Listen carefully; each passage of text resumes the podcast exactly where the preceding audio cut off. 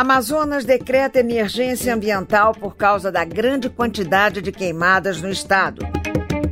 Terceira Marcha das Mulheres Indígenas defende a biodiversidade e a demarcação de terras indígenas. 22% dos ambientalistas assassinados no mundo em 2022 foram mortos na Amazônia. Esses são os destaques do Amazônia em 5 minutos que a equipe da Amazônia Latitude selecionou para te atualizar sobre o que aconteceu entre 7 a 13 de setembro na maior floresta tropical do planeta. Entre os dias 11 e 13 de setembro, mais de 5 mil mulheres indígenas de todo o Brasil ocuparam as avenidas de Brasília. A terceira Marcha das Mulheres Indígenas foi organizada pela Articulação Nacional das Mulheres Indígenas Guerreiras da Ancestralidade e aconteceu no eixo cultural ibero-americano, na região central de Brasília, Distrito Federal. Além das brasileiras, também participaram indígenas de outros países, como Peru e Estados Unidos. As mulheres marcharam pelo tema Mulheres Biomas em Defesa da Biodiversidade pelas raízes ancestrais. A principal pauta carregada por elas foi a demarcação de territórios indígenas e o julgamento do marco temporal. A presidente da Fundação Nacional dos Povos Indígenas, Joênia Wapchana, explicou a importância da luta das mulheres indígenas em entrevista à agência France Press. E essa visão da sustentabilidade, a relação com a terra e com os recursos naturais, faz com que as mulheres indígenas sejam muito espertas no sentido de sabedoria, de apontar soluções para as diversas crises que nós vivemos.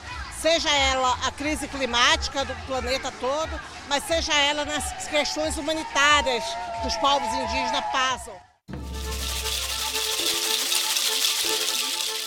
Em 2022, 177 ambientalistas foram mortos no mundo, de acordo com um levantamento da organização não governamental Global Witness. O dado está presente no relatório mais recente da ONG, divulgado na terça-feira, dia 12. Segundo o relatório, 22% das mortes aconteceram nos oito países da floresta amazônica. No ranking geral, o Brasil é o segundo país mais violento para ativistas ambientais. Foram 34 assassinatos em 2022 em todo o território nacional. O Brasil ficou atrás apenas da Colômbia, onde foram registrados 60 ataques letais. Na terça-feira, dia 12, o governador do Amazonas, Wilson Lima, decretou emergência ambiental no estado. A medida foi tomada por causa do grande número de queimadas no Amazonas em agosto e setembro.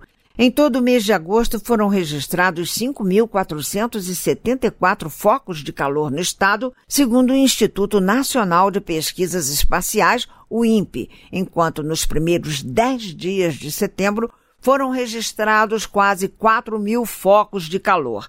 Esse número faz com que este seja o pior mês de setembro desde 2021 no Amazonas em relação a queimadas. O decreto do governador Wilson Lima foi feito para tentar reduzir os impactos do desmatamento ilegal e das queimadas no estado.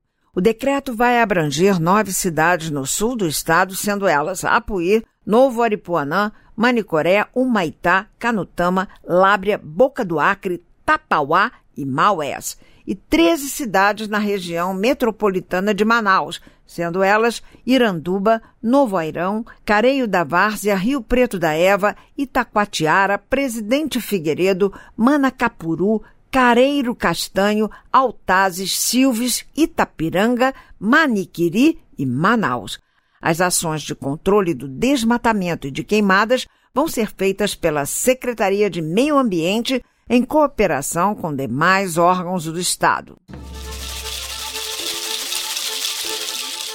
O Ministério Público Federal do Amazonas denunciou para a Organização das Nações Unidas, a ONU, várias violações de direitos dos indígenas madirrasculinas que vivem no sudoeste da Amazônia. A denúncia foi feita em maio de 2023 por meio de documentos e fotos que também foram obtidos pela reportagem da Folha de São Paulo. Os relatórios indicam que os indígenas vivem uma realidade de desnutrição infantil, insegurança alimentar, abandono, estupro, suicídio e mortes violentas. A denúncia foi feita por causa da ausência de soluções por parte do poder público. A Escola de Direito da Universidade do Estado do Amazonas, o Conselho Indigenista Missionário, a Operação Amazônia Nativa, organizações de povos indígenas e tradutores da língua Madi-Raculina também subscrevem o documento enviado para a ONU. A Fundação Nacional dos Povos Indígenas, questionada pela reportagem da Folha de São Paulo, ainda não se pronunciou sobre o assunto. Eu sou Mara Regia e esse foi o Amazônia em 5 Minutos, uma produção da Amazônia Latitude. Para mais informações e conteúdos exclusivos, acesse amazonialatitude.com. Este episódio teve produção e edição sonora de Vanessa Pinto Moraes. Usamos informações e áudios da agência FanPress, da Amazônia Real, Folha e G1. Até a próxima!